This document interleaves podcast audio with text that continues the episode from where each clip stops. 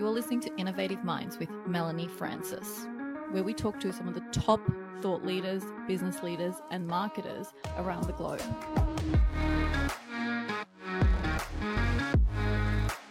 Tune in every Thursday and spark your mind. And now, let's get into it. For everyone that doesn't know Chris Walker, he is one of the top voices for me on LinkedIn. He is talking about demand gen, which we will get into if you don't know exactly what that means. Um, he is he's one of the only voices I'm seeing that is getting sort of 80,000 plus views on each of his videos. He's so laser focused on videos. So we'll get into how he's maneuvering that in um, LinkedIn in a minute, and all of his other tacks uh, we'll get into and get really deep into his mind because he is one of the top marketers, top voices, and I'm so excited. He's my favorite fo- person to follow right now. So, Chris, let's get into it. What I really want to know is we don't know anything personally ever about you. Um, I think the closest we got was that you had the female employees on sort of the Women's International Day that you shared, but um, and that was still about Mhm. work. What? Tell me about Chris Walker and Chris Walker's journey to fame. I would say on social. Um, Oh, come so- on. I think that I'm I'm a normal human. But yeah, tell Um, me, tell me, because two years ago you kind of shared, and I followed you that you know you were just working with two or three companies. So tell me the journey um, a little bit personally, and you know how you've come to where you are. Yeah, well, uh, the journey then would start in uh, around 2013 because um, I think, like any entrepreneur would say, that there's probably somewhere between three and seven years of work that you do that nobody notices before people notice. Um, and so that happened to me starting in 2013. I um, couldn't communicate it at the time, but I uh, was an entrepreneur. I don't just I, that's how I felt, and so I was very attracted to that. I like I enjoyed at 23 years old spending my Saturday trying to figure out how to build a website and figure out how to sell stuff on Amazon and Shopify. And so I did that. I started one company, which is what I call it scraping my knees, trying to figure out how to manage supply chain in in China, figuring out how to run Amazon search ads, figuring out how to generate revenue on your own while also working in a full time uh, capacity for a manufacturing company. I did a similar one again um, around 2015, 16, another e-commerce company. This one I started to figure out a little bit better. Creative was better. Um, brand on Instagram was stronger. Sh- Stole more direct to consumer through Shopify than through Amazon, so I could tell that some of the dynamics I had figured out on from marketing perspective. Um, and that was something that really uh, it really drove me. Um, I felt like I had something uh, something special inside of me that I hadn't unlocked before, and so I um, I don't share that much about my personal life because I'm I just don't think that it's that necessary. Um, and secondarily, I'm like heavily driven to um, because of the unlocks that I've seen in my own life and in my own career. I'm heavily driven to share those with other people because everyone can unlock these things. Um, it's just about having the the discipline, seeing the right opportunities, getting the right information, and then and then acting on it. So I um, I spend a lot of time doing that. And then if you want to know a couple of personal things, I'll share a couple of personal things. I went on an endeavor last year um, to uh, attempt to run ultra marathons. It was something that I thought was interesting. Um, and I had gotten up to running uh, 20, 25 miles at a time. Some weekends I would do like 20 and then a 20 again, Saturday 20, Sunday 20. It's a, training program to work up to like a 50 mile race. Um, and uh, something that just uh, it, I think it's exemplary of how I look at things, which is like I set a target and then I try and go out and get it. Um, this one I ended up dealing with a little bit of a knee injury, and so I uh, I do not run as long anymore. I stick to about seven miles, but I do really enjoy running as a um, as a hobby as well. I've always been curious and I've always wanted to ask you why that is so. Is that because you think that personal should be sort of, it's not relevant into the marketing that you're doing? Mm, so, uh, for as a step one, as a business owner, your uh, your personal life and your real life become one and the same. Um, and so I've found like more of an integration between my work life and my personal life that I'm really proud of right now, and I think is working really well. Um, and when it comes to like sharing the personal side, like I'm starting to get more into sharing the the interesting aspects and the challenging things that have gone through growing a company to more than 100 people in less than three years and so there's there's things that i'm looking forward to sharing more as i experience more um, in the world and so that's some things that i'm i'm looking forward to sharing but when it comes to what i'm what i'm trying to do on linkedin the core thing about why people it's like you got to have content that matches what the audience wants um, and what I distribute is information that people can use to get better, whether it's in marketing or business or in their career. Um, and that's sort of like the place where I've decided to to stay.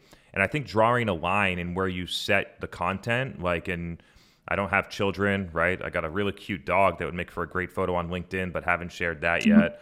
Um, mm-hmm. Like, like some of that stuff I think is like nice, but when it comes mm-hmm. to I think why I've been able to be successful in content, it's because I put the audience first. And I think those are the, the things that I share, I think are the most valuable things that I have to share.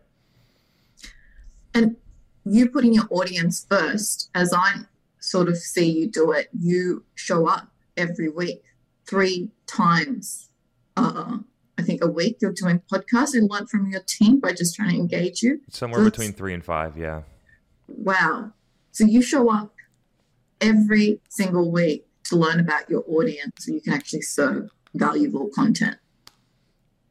Is yeah, that right? and, and to that's, learn and to learn more about yeah, to learn more about the audience, but also to learn more about my perspective, right? So sharing the perspective in this type of format allows me to clarify the messaging, understand where I'm talking about things that are working very well, allows me to test new ideas, allows me to try a different type of format that may work better. Um, and so I treat it like if you're a painter, right? Like not everything that you paint is going to be what people love, but you got to try. You got to try new things to figure out what you're going to do. So um, I use it as a uh, a creative expression. Wow. Okay, so you treat this five hours as a learning experience for you to learn and have just have a moment to think. This is your moment to think and share thought leadership. I've found that the at this point because of the the uh, consistency in which I talk about it, that a live format and often with audiences is the way that I break get bro- breakthrough ideas to happen. Um, so that's sort of the way that I've been. That's that's part of the reason. Part of the reason is because of that. Is why I show up, and another big part of the reason about why I show up is because I'm here to show people what is required in order to make a podcast successful right and so it's not only about me learning but it's also about other people seeing that want to start a podcast or have a a goal of building a company about what are the things that you need to do in order for that to be successful and work and in content whether it's podcast linkedin anything like consistency really matters um, and i take it uh, I take it very seriously. Yeah, absolutely. I just want to know how you manage to manage your time between you, your podcast, you running a business with, you know, you're just said 100 plus people, you've got clients on that. Then I see you being active on LinkedIn, commenting. And I think that's your voice. Correct me if I'm wrong. Is that you your, yourself commenting out, or do you have a process in place where someone comes in and collects where you need to respond? If uh, anyone's received a message or a comment from me, then it's came from my fingers. Um, so there's nobody out there looking about like, oh, you should comment on these things and then passing it to me. It's like it's just I've built a workflow, and I think that it's like other CEOs might not think that doing those things is valuable for their time. I do, right? And then it's the question of who who's right, right? Maybe their perspective mm-hmm. was right in 2012, but mm-hmm. being present in these communities, understanding what your customers are saying, understanding how your customers give feedback to your point of view and perspective, I think is a key um, a key objective of a CEO today. And so I think people are just a little bit confused as to how the world has shifted and how that shifts where you should focus. Absolutely. Let's talk a little bit more about that. So, I have a lot of CEOs where we manage their personal brand and we're helping them put out content because they're busy, they don't have the time. And I look at you and I just see you going so hard in the content game. But the CEOs often struggle to balance that time and they don't, to me, they say, I don't have time to comment on all the comments I get on my post now. And they want me to provide that as a service, but I can't match that voice as authentically. And if I did provide that service to them, it would just not be authentic and it would be a copywriter writing and it's just not that deep. And I refuse to go that deep into someone's mind to comment out. So what do you what kind of advice what would you say to a CEO that says, I don't have time to reply to, you know, the hundreds of comments because you made me go viral? I mean, the first thing is whenever you say you don't have time, what it means is that this isn't a priority. So let's just make sure that we're using the right language here. Um, so what you're actually saying is that you you don't prioritize this part of it, um, and it's crazy when you think about it because if the hundred if the post went viral and it was a hundred people that legitimately could be or are your customers wouldn't you be thrilled to go and have a conversation with each of them? Right. And so it's another bit of a perspective shift. Like I find CEOs would be pumped to go and have a dinner and spend four hours at a dinner with five people because that's what you did in the old world, right? Yes. To, to to network and to build relationships and things like that. But when given the opportunity to touch 20 times more people in way less time virtually, they think that it's not as good, right? And I think there's a, a shift here because I get way more done and way more effective using digital, which then opens up the doors in real life. Right. And so most people only think about things in real life, but I have, I'm on podcasts like this one. I have dinners with, with people. I get to meet and have meetings with people that would have never wanted to meet with me had I not been first engaging and producing content for the internet first. And so shifting the mindset about what um, about is is it a priority or not? How much am I going to prioritize it? And then what? How do I reframe this in a way so that my brain sees it as valuable? Um, those are some of the things well, that I would say. Well, what's your? You said you've got a workflow. So if you were to share the workflow with the CEOs, what's your workflow? How does how does Chris Walker do it? So every morning between 7:30 and 8:30 a.m. Eastern, I have a block of time where I can write out the copy. I can choose what I'm going to post, and I can write out the copy of the post. The copy is what takes the most time. Creating the videos is actually all the. I log in, all the videos are already done, um, mm-hmm. and then I have an hour of time to figure out what the message I want to say, how I'm going to write the copy, post it, and then engage for at least the first five minutes. So that's like my workflow and sh- like mm-hmm. cramming it into, and I think it's actually 45 minutes now. And getting it into 45 minutes is just like I, there's a law about like you have a certain amount of time to do a certain thing, you'll get it done within that amount of time. Um, so mm-hmm. that's a thing Monday through Friday that's consistent. And then inside of on the Tuesdays and Thursdays, there are blocks where I speak at live events, where I'm on podcasts and things like that.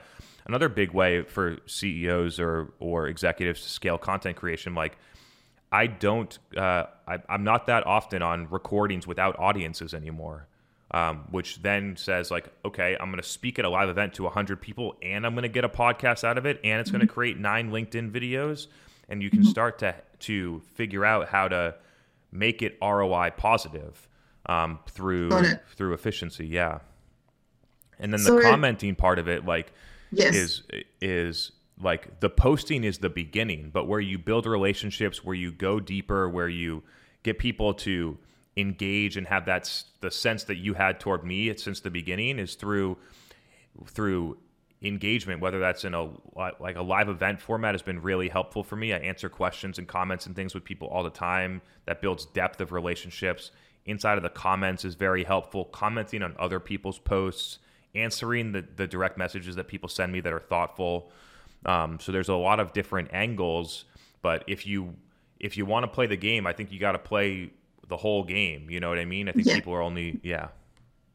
Well, you're you're saying that yes, okay, you you've also got time blocked out for commenting on throughout. I don't block the time for I don't block- yeah, so I You post just do it. and then like Yeah, I got 5 minutes to watch early traction, get a sense of how the post is going to perform and then answer the first couple comments.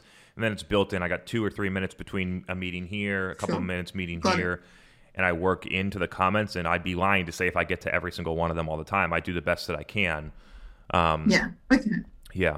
You're you're obviously passionate about it, and you want to you want to be involved in the conversation. For you, it's like social socially being social, and you're just interacting back into the platform. That's And it's just that's like what I'm if you hearing. if you uh, as a ceo want your business to grow like this is this is one way to Mhm. definitely do it you know what i mean and it takes a it takes some effort and some things but when you stack it up against other things that a ceo spends their time on gosh there's uh especially for companies less than a thousand employees like there's a lot of a lot of opportunity and a lot of room for three hours a week, four hours a week here to to make a dramatic impact on the growth of the company.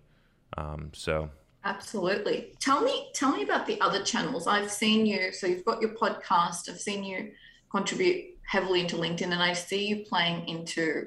You post all your videos on YouTube, although that doesn't seem to be a main player or a channel for you there. Mhm. And I know that you've gotten into you, you're playing with TikTok, or your employees are definitely testing it out. So, talk to me through. You know, where is YouTube and TikTok sitting for you? Is that something that you you want to now expand into that now you've owned a channel and you're happy with performance and i know owning a channel is still it's still a challenge because you'll need to continue it's you own it today you might not own it tomorrow if you don't stay laser focused mhm. so how are you spreading that you know um, yourself out into those channels exploring them and still you know staying on top of the game here on linkedin yeah, I use a, a five step framework to work through build like testing, building, and scaling channels, and then it's important to know where does each channel sit in your mix.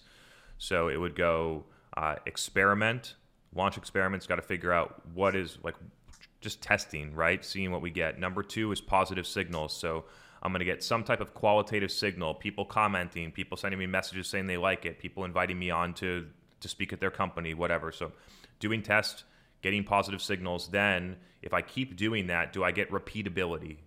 Step three is repeatability. If I keep doing the same activity, do I get the same outcome out? Step four is operationalize. So once it's repeatable, can I add resources, automation, process, things to make it work better and be able to do it more consistently and scalably? And then step five would be to actually go out and scale it, which would be more volume, more posts, more th- whatever, more money if it's in a paid channel or something like that. So, uh, podcast is in step five. LinkedIn is in step five, right? So they're already running, they're mature. We have a good process down. Vol- more volume is not the answer. What we're focused on now is production quality, quality of the message, creating more content so we can be more selective on what videos we actually post there. That's what we're g- using as like the the level of innovation there right now. And then TikTok and YouTube are in like step one or 2 Um, and it's okay for those to be there and like and knowing that like in 2019 linkedin was in step one and two for six months. Um, and so people just uh, they see the success but they don't see the same thing. And so i've seen the pattern before. Tiktok i'm already getting interesting signals. Um, follower count is growing quickly. Content is getting t- tens of thousands of views. So i'm like i'm happy with the performance at that level. Youtube we just started taking seriously about three or four months ago. Before it was just like a content repository right? You mentioned that. Just take videos and post them there. Now we've hired an editor to really start to figure out how is this content going to work in the format shortening the length being more uh, thoughtful with how the editing happens. Um, and so taking a more thoughtful approach to both my personal tiktok and our company's youtube strategy. Yeah, absolutely. So TikTok is really interesting. Um, a lot of the companies, particularly in USA, that we've come um, in contact with, are really interested in now investing in TikTok. And I want to talk to you about TikTok because these companies haven't owned a channel like LinkedIn yet where their audience lives and they're already trying to go right into TikTok. And I guess for you, I can understand that. I respect that you've owned a channel and now you're just trying to refine and repurpose some of that content in. But America, in particular, is very excited about TikTok, and the SaaS companies we're dealing with are sort of going in and saying, "Hey, can we do TikTok already?" And I, I think that you know, why are they in TikTok when I think the users are not yet identifiable and there? And it's fine if they wanted to do it as experiments and they're having a long-term mm-hmm. goal, which I can see you are. What's what are you saying to companies that are coming to you saying, you know, I think that we should lead with TikTok? Um, and talk to me about you know thoughts about data and everything like that over there yeah, as well. It's kind of it's kind of like trying to get to the stop, top of the staircase before you took the first step. Um, and so it's I don't know. People have probably seen the meme that goes around that's like like company they nobody liked our content on Instagram, Facebook, YouTube, Twitter, Reddit, blah blah blah, but they're gonna love us on TikTok, right? Um, and that's really what uh, the message that I'm, i try to get across to companies that want to do this is like if you don't have a repeatable process to create information with a point of view that people already resonate with that's working, then just taking your B2B marketing team and trying to drop them into TikTok is probably not going to be effective. The re and the reason that I'm working in TikTok is because the highest potential channels are already scaled. Right. And so if you're a B2B company and you don't produce three podcasts a week, if you don't have weekly live events with subject matter expertise, if you don't post on LinkedIn every day, you should figure out how to do that first. And then fig- and then work on TikTok later. From a personal standpoint, if one of the employees wants to go and figure that stuff out, like be my guest, test and learn, like use your time how you want. But as a business, I think it's borderline irresponsible to focus your effort and energy there if you don't have a, a LinkedIn strategy that's already working. And there you go. That's why I love Chris Walker so much. you told me that you're going to extract nine videos potentially from every podcast you get, and then you get to see the snips up in there, and then you will go and choose. So you're saying that you, by the time in one week, you would have potentially 50 to 60 videos um, in front of you that you are going to now filter through. Is that so? Is it basically every week you're culling that type of content down and then choosing the best three or four to post? Um, or do you, you know, just kind of how does your content work? Because something that you said this week, in a month's time, if you've collected that type of content level, how do you get down and refine and distribute? Yeah, so the amount of videos we have four v- full-time video editors that work here now. Um, we'll probably create somewhere between 30 and 60 videos from the content that's produced every week, and then LinkedIn becomes sort of like the highlight reel. Um, but honestly, like, and LinkedIn's been working great, but over time, the podcast has become a much more powerful channel for us um, because you get the depth and the like the list someone listening to your podcast for two hours like the amount of depth that creates versus someone browsing your linkedin content they both matter and they're almost they almost you need both at the same time. It's kind of like a one-two tandem. Um, but the podcast is what people report when they are coming in and saying hey i want to work with you. The podcast is what's driving a majority of that. And so the podcast has actually become more of a primary and then the the spin off of that is all the video content that went, then gets put in other channels, which ideally is a feeder to the podcast. Yes, of course. That's yeah. also attracting back into the podcast. Mm-hmm. But you are you very selective then about how because you're one thing is you've got so much content yeah. in front of you, and that's another. Now you've got all these pieces of content that you're now going to have to refine and choose. Okay, I'm going to only take X, and there's content that becomes old but you might not you mm-hmm. might think that's not what i feel anymore because you're evolving as a person within um, that's that's a problem that we all have right? That sometimes that content is uh not really. So how much of it are you just culling or are you putting it in the backstash going okay i might use this. Is that your thought or do you, mm. you don't use all of it it sounds it's, like? it's like it's part of the strategy to create enough of a volume that the stuff that you post you're pumped to post right? Yes. And it's like not ev- not every single video is going to hit that way. And so if it doesn't, then I just like put it in a folder that says not going to post, and I move on. Um, and so that's the it's it's part of the strategy to do that because there was a point where we didn't have any LinkedIn videos, and then I was like, I don't have any videos. I'm gonna have to write a text post instead. And so maybe I, I like perhaps we've overcorrected here, but honestly, I feel like the um, the and then if we don't if I don't post on my personal page, like some someone on our team could take that and post it on the company page. LinkedIn could take it and post it on the company page. TikTok. So there's ways that we've been able to like, okay, it doesn't get through here, but does it get posted somewhere else? Um, that's how we do it. And the incremental cost of like d- editing some videos that you don't use is like it's irrelevant. Yeah, absolutely. Um, that's. I want to talk to you about something totally different about your personal life, and we covered it a little bit before, but we missed that because we had to reshoot this again. Yeah. so a little technical glitch. So here we are.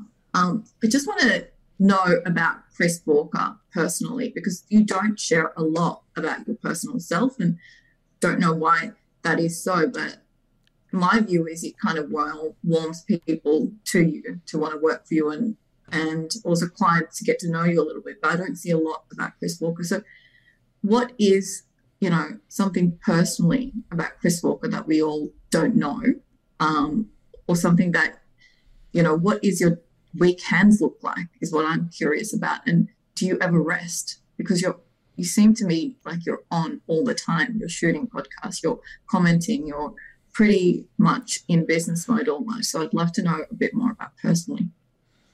I would say I'm incredibly driven and didn't come from much. Um, and when you don't come from much and you start to get things working, you harness it and you you take you use it differently than someone that came from something. I think, and so um, that has been something that I've had a little bit of a chip on my shoulder for more than a decade. Coming out of college, a lot of big brand companies, Amazon, places like that wouldn't hire me. Uh, you know, after that, worked at some companies, like didn't get a lot of fit, I, what I would consider looks at like a high profile software company because I didn't have a software background, right? And all of these little little things where you're just not really given the chance that you feel like you deserve um, puts you in a place where you don't like it's so crazy for me because instead of waiting for someone else to give me the chance, I created my own chance. You know what I mean? And now that I've I've been able to figure that out, which has which has just uh, has been so empowering for me over the past three years, and the um, the explosion of my potential as a professional, as a leader as those things of when I got out of playing the way the game that everybody else is playing and I started to play my own game, um, it just uh, it has been a, a, a real explosion of my potential. Thing, something that I may have not realized had I not gone my own path, and so I feel a level of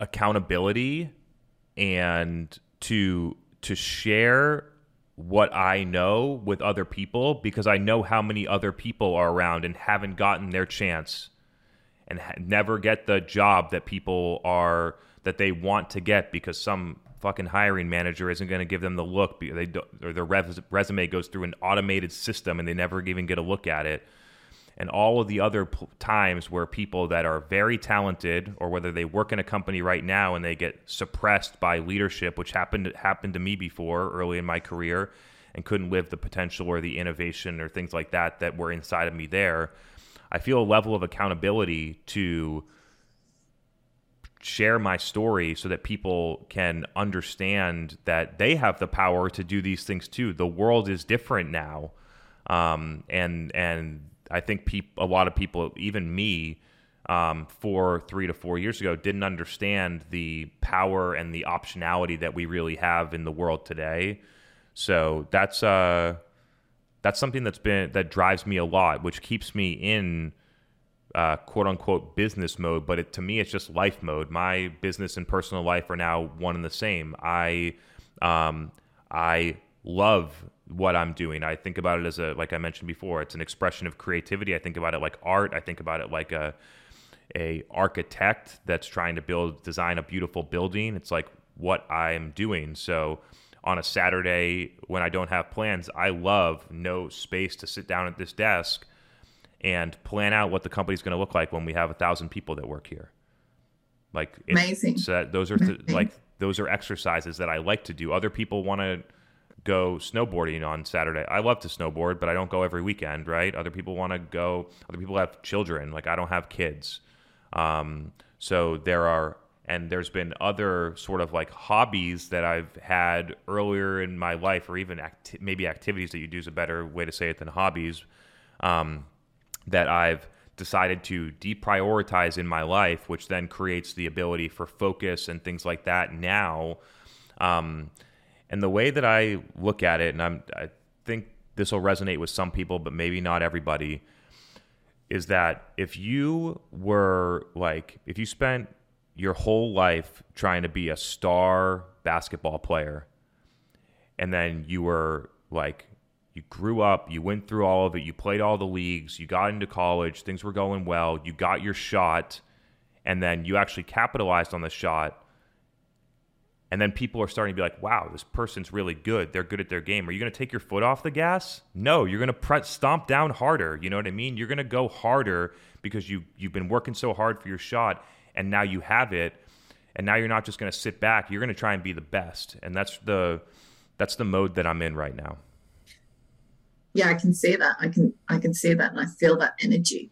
Go back, let's go back and just talk about when you were trying to do all those practices as a marketing, as a, as a marketing manager, CMO, and we've got all these CMOs that are also struggling. They come in into a role, they are given an X budget and they're asked to perform.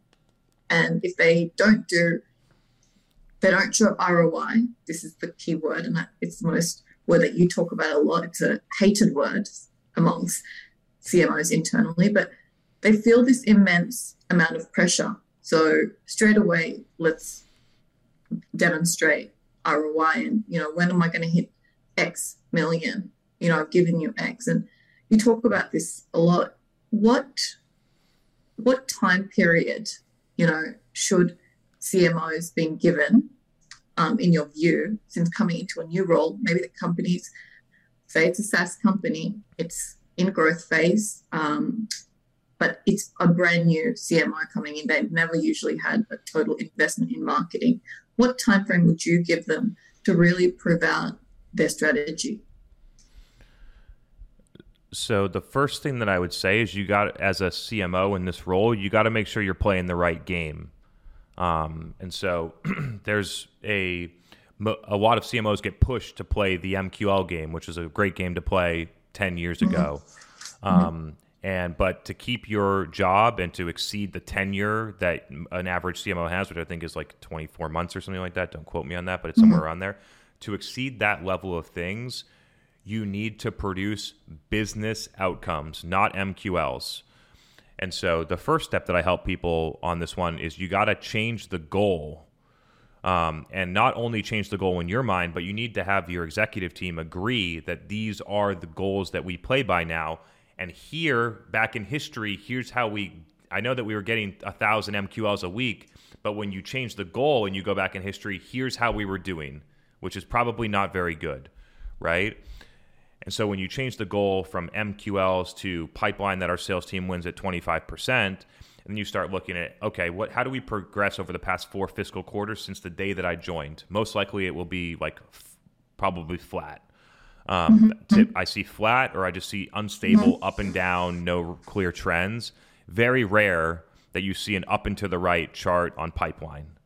Um, and so when you think about the time to results, the things that you need to be thinking about as a as a leader is how do I set the right expectations at the right milestones with the right metrics.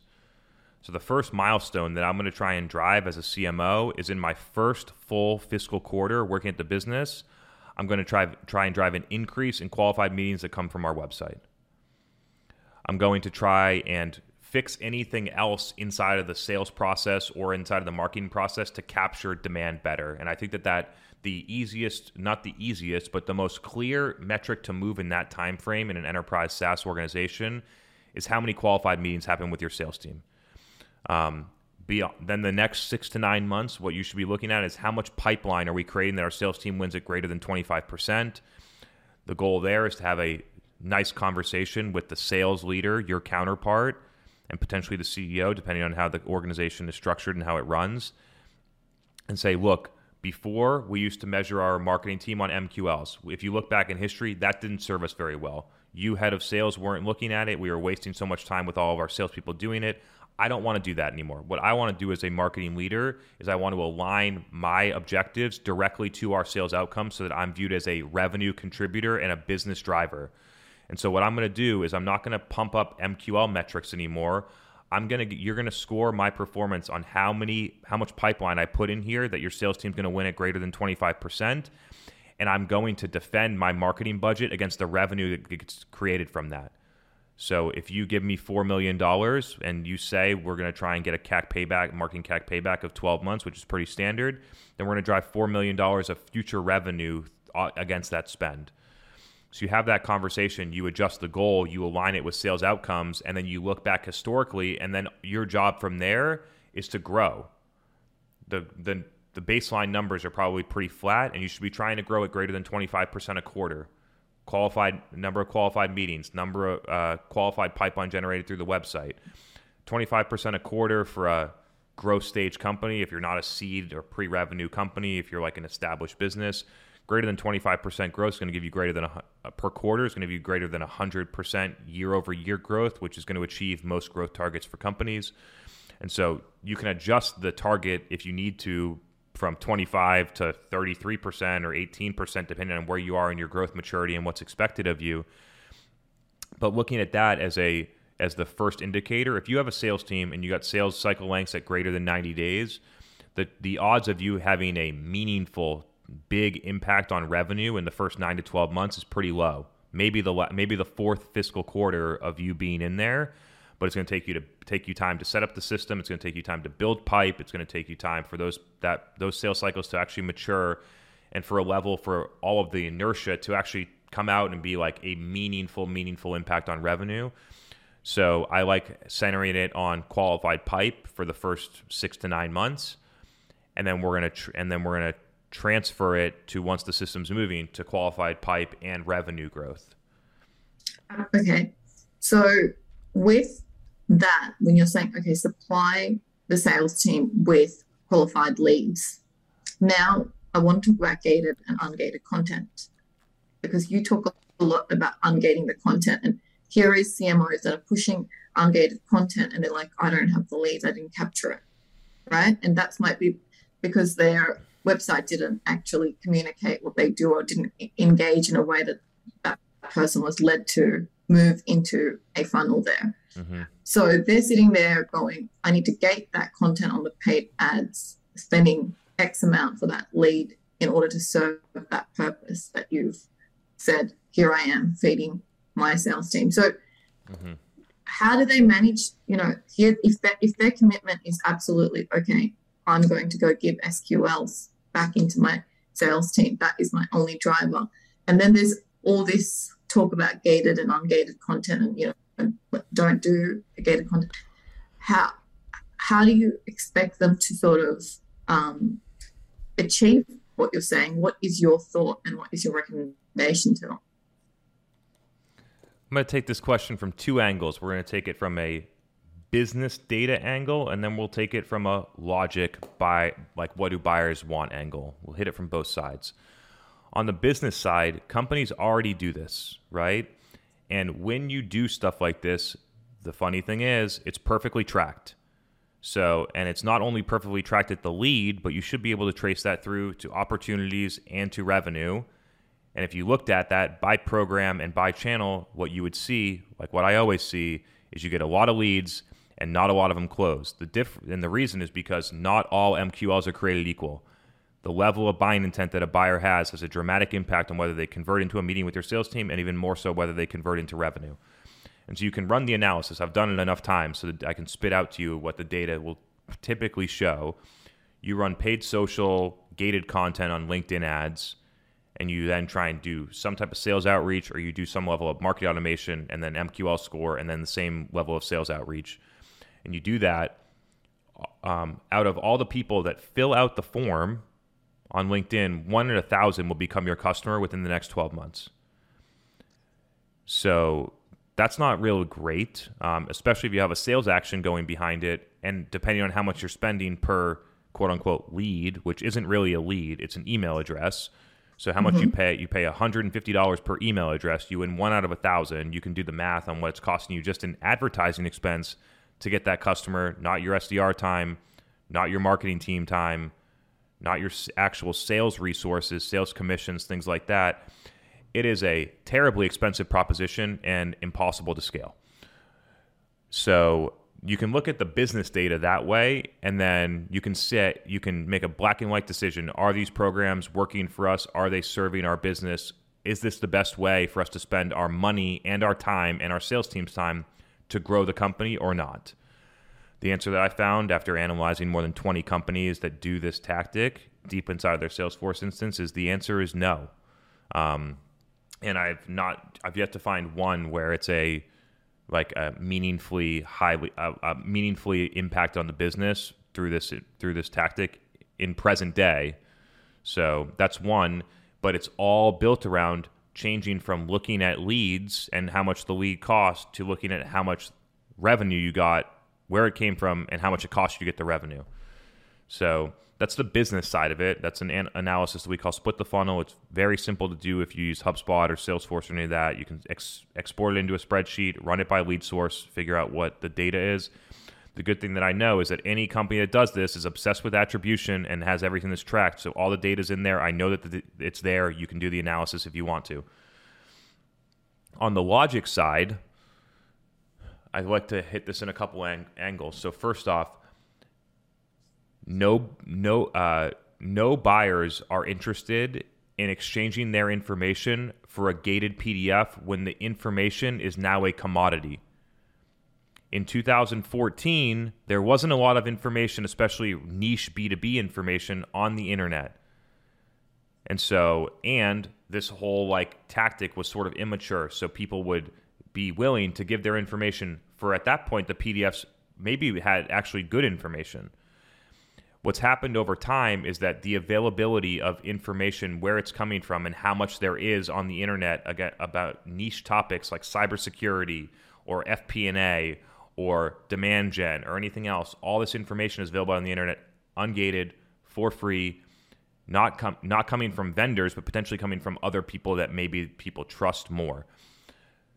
So, if you adopted that mindset and you and you realize that people no longer read PDFs on their on their phone or their desktop computer like it's 2014 what they do is they consume information inside of social networks communities and other places like that that you need to adapt your content strategy the format that it's being created in how it's being distributed for how the world actually works today and how your buyers consume information and so the number one thing it's not like number one on on this piece is that you need to decide that you're not optimizing for leads.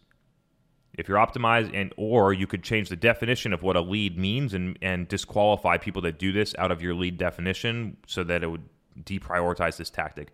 If you're gonna if you prioritize how many email addresses can I get for someone to fill out a form, this is the best way to hit the goal. You got to change the goal to something that matters to the business. Once you change the goal, then it's about how does this change my overall marketing strategy by not having to do this, right? So instead of putting content mm-hmm. behind a wall on my website that most people will never find, and if they do find it, probably less than 30% are going to fill out the form, and then some percentage of that are actually going to thoughtfully consume the PDF. So by the time you work through that whole funnel, thousands of people could have seen your information, consumed it, learned more, and like 10, a handful did. But if you took the exact same information, it changes what co- what format you created in. So maybe you have this PDF, but you're going to convert it into animated videos, or you're going to co- convert it into a talk show where you talk through the statistics and data that you've collected in video. It changes one the format, and then because you don't need to gate it, you can change the distribution to availability free inside of social networks because that's where people consume information. So you can take your talk show where you talked about the statistics that used to be in an ebook that nobody reads, and now it's in a talk show that people want to see, and you put that on LinkedIn three times a week. And so it changes a lot of the execute the the base information could be almost exactly the same but how you are packaging it, dis- communicating, distributing, and measuring it all needs to change. Okay, so say that they do that and they post it into the social channels or they create a podcast. The data available on LinkedIn is horrendous for the companies. And from if they said, okay, I want to commit and show up every day for newsletters, there you are, you've got your subscriber list that you've built the data has to be scraped now using external tools. LinkedIn's not offering a download, but downloadable, you know, um, Excel, which can go mm-hmm. to attribution that, oh, this subscriber subscribed seven months ago and now is doing a demo. We don't have followership easily, you know, able to go through and download that, that who's actually followed and let me just download that piece of information. So mm-hmm. I really want to, you know, in our final time together, talk about data because you talked about attribution yeah. and that was amazing. You said every company needs to have good attribution tactics. How do you have good attribution tactics when you've got a social channel that's not providing that data?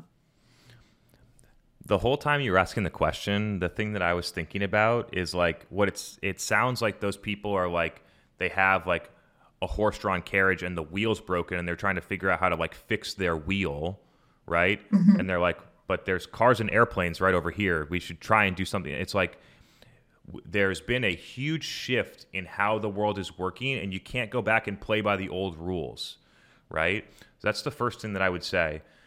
When it comes to the data, mm-hmm. the the privacy policies of these platforms and all over the internet, deprecation of third party cookies, privacy policies on LinkedIn, some of the things that have happened with Facebook and Instagram recently, broadly across the the globe in terms of the internet, we are moving into a more privacy centric place than before we were here.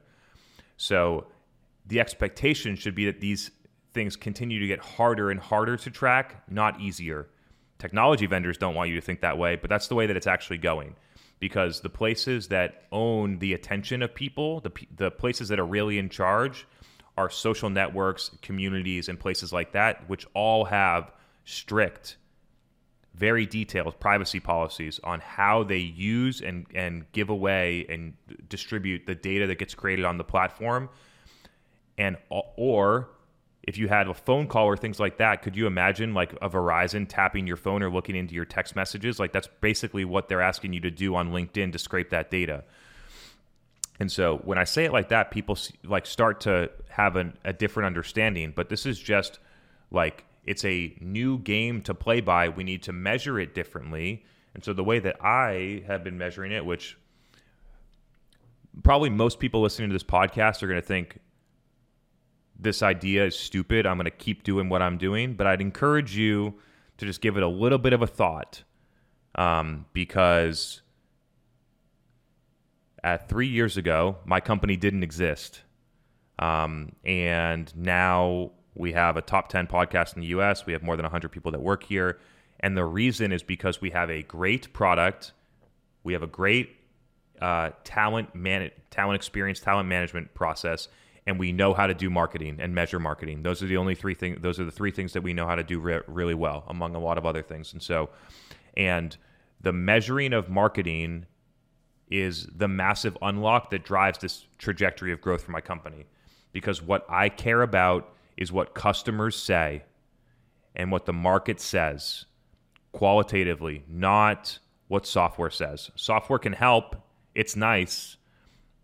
But if you're telling me that as a business that you're not spending time talking to your customers, understanding where they are learning about things, understanding how they're thinking about your content, getting feedback on your message, understanding where like what questions or objections they have on that doing interviews on on who they listen to, where they listen to it, and why. Like, if you're not collecting that information and you're not collecting on the way in, how did you hear about our business?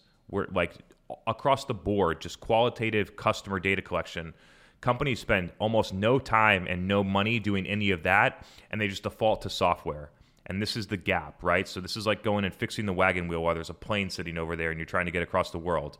Like the insights that I that you get in qualitative data send you way faster, way better decisions, way more customer centric, and it makes way more sense. So when everyone's out there, I'm like, oh, like LinkedIn definitely, uh, LinkedIn definitely works, but I can't measure any of the success of it. Uh, all we do is we ask when people are on a first call with us, where did you hear about us? And then we document that. And 27% of our net new ARR this year came from people that said, I heard about you from LinkedIn. Uh, more likely, I've been consuming your content on LinkedIn for two and a half years, and now I just got a new CMO job and I'm ready to work with you. So it's even deeper yeah, levels of detail. Um, another 46% come from the podcast. And so, and like when customers tell us that, it's hard to say that they're wrong and attribution software is right. Um, because attribution software says all the people found us through organic search or direct traffic.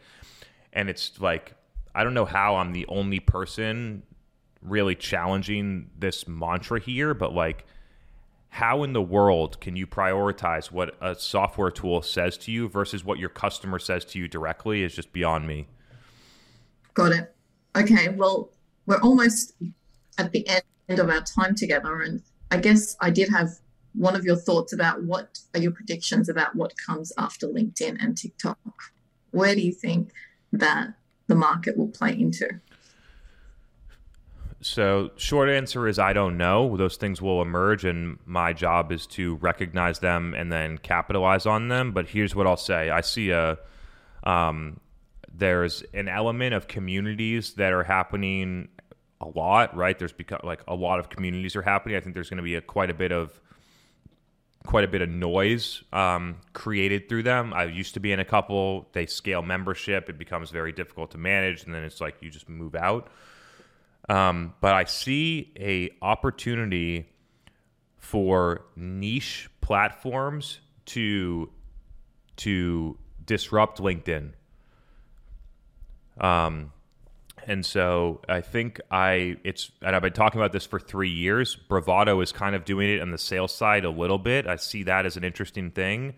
Um, but when it comes down to it, the the as a user of LinkedIn and one that's become very successful through it, right? So I'm not throwing stones at LinkedIn. Shout out to LinkedIn. I'm trying to help you when I say this is that your the users of your platform are annoyed with the things that you allow to happen with it. How you prioritize in the algorithm, poor posts which are driven through being able to generate more ad revenue, how you sell the B2B side with Sales Navigator and things like that, which creates spam, where people get spam in their inbox through conversation ads or Sales Navigator, and all the people that complain about that. And so because there's it's a it's one of the only social networks that have almost two revenue streams and it it has to balance them both. And it's it just has shown that it continues to choose uh, revenue over user experience and I think that will play out over time. And I think that long term, marketing might be looking for its own social network, that B2B marketing, even, or it could be even more niche, social network to go on that's free from a lot of the algorithmic things, maybe not having ads, right? There's like interesting things. I think that finance or cybersecurity or other ones, I think there's a real opportunity in a B2B world to create niche social networks around functions that play that disrupt communities and disrupt LinkedIn. Yeah, absolutely. And I loved your recent thought about how you analyze the video views over in LinkedIn and why we don't get the video views. I actually shared it with my last interview um, with Richard Van, who's a LinkedIn expert himself, and he agreed that our video views have gone down because LinkedIn prefers to give us more vanity metrics on our text and image posts. And I thought, wow, what a great thought leadership that was from you. And it just makes so much sense. And I'm get. Have you also experienced the same sort of video view drop over the years? And are you still continuing to? Because I see your video views being very high up there mm. in comparison to all of us who've had huge deterioration over here. Mm, as of recently, I've seen, uh, like maybe in the last two weeks, I've seen a uh, sh- small decline in it, but these are normal fluctuations within the platform, is what I figured out. Um, but the funny thing is that like I don't track views. So um, it's not, uh, even if there were changes, it's not something that I notice very frequently. I look at engagement, I look at um, who's commenting, how often they're doing it, like why it's happening. I look at the engagement within the first 60 seconds of when I post something. I have different ways than other people to look at what I quantify as success. Um, and on the video view side, like it's it's not complicated, right? If they LinkedIn does not count if you scroll by a video and watch zero seconds of it. It doesn't count it as a video view, but it would count as an impression for a text post. And so that happens over and over. The second piece of it that's really interesting is that LinkedIn serves an ad about every four to five posts. If you so if you scroll yes. through there, and if there are more posts that you can scroll by faster, they serve more ads.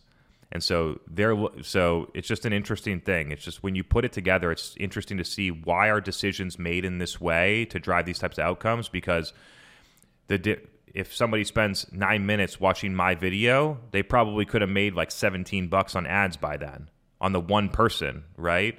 So the it's an interesting part. I have no data to support this. It's just literally my thinking, having a pretty good understanding of social networks, and I think that's part of the rationale as to why the algorithm prioritizes one over the other.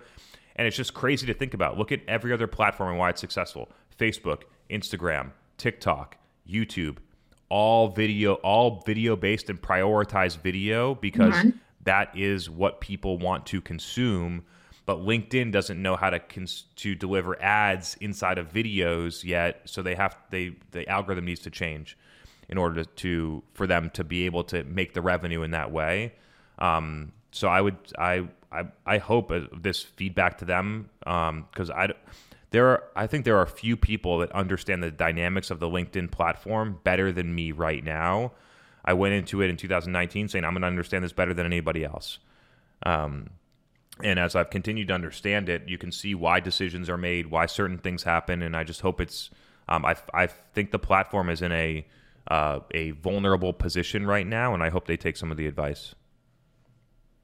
Thank you so much, Chris. It's been amazing chat with you. Um, and you know, keep doing what you're doing. We love it. We love your authentic view, thought leadership, and I know that you know you really do challenge a lot of my thinking at times, and I love that that you come from a totally different angle. So, thanks so much, and I look forward to connecting again soon. Yeah, thank you. And by the way, for those of you that don't know, Melanie woke up at I think 3:30 in the morning in Bali to do this interview, and so I just want to say thank you. This was awesome. Uh, appreciate the dedication. I hope you enjoy the rest of your trip.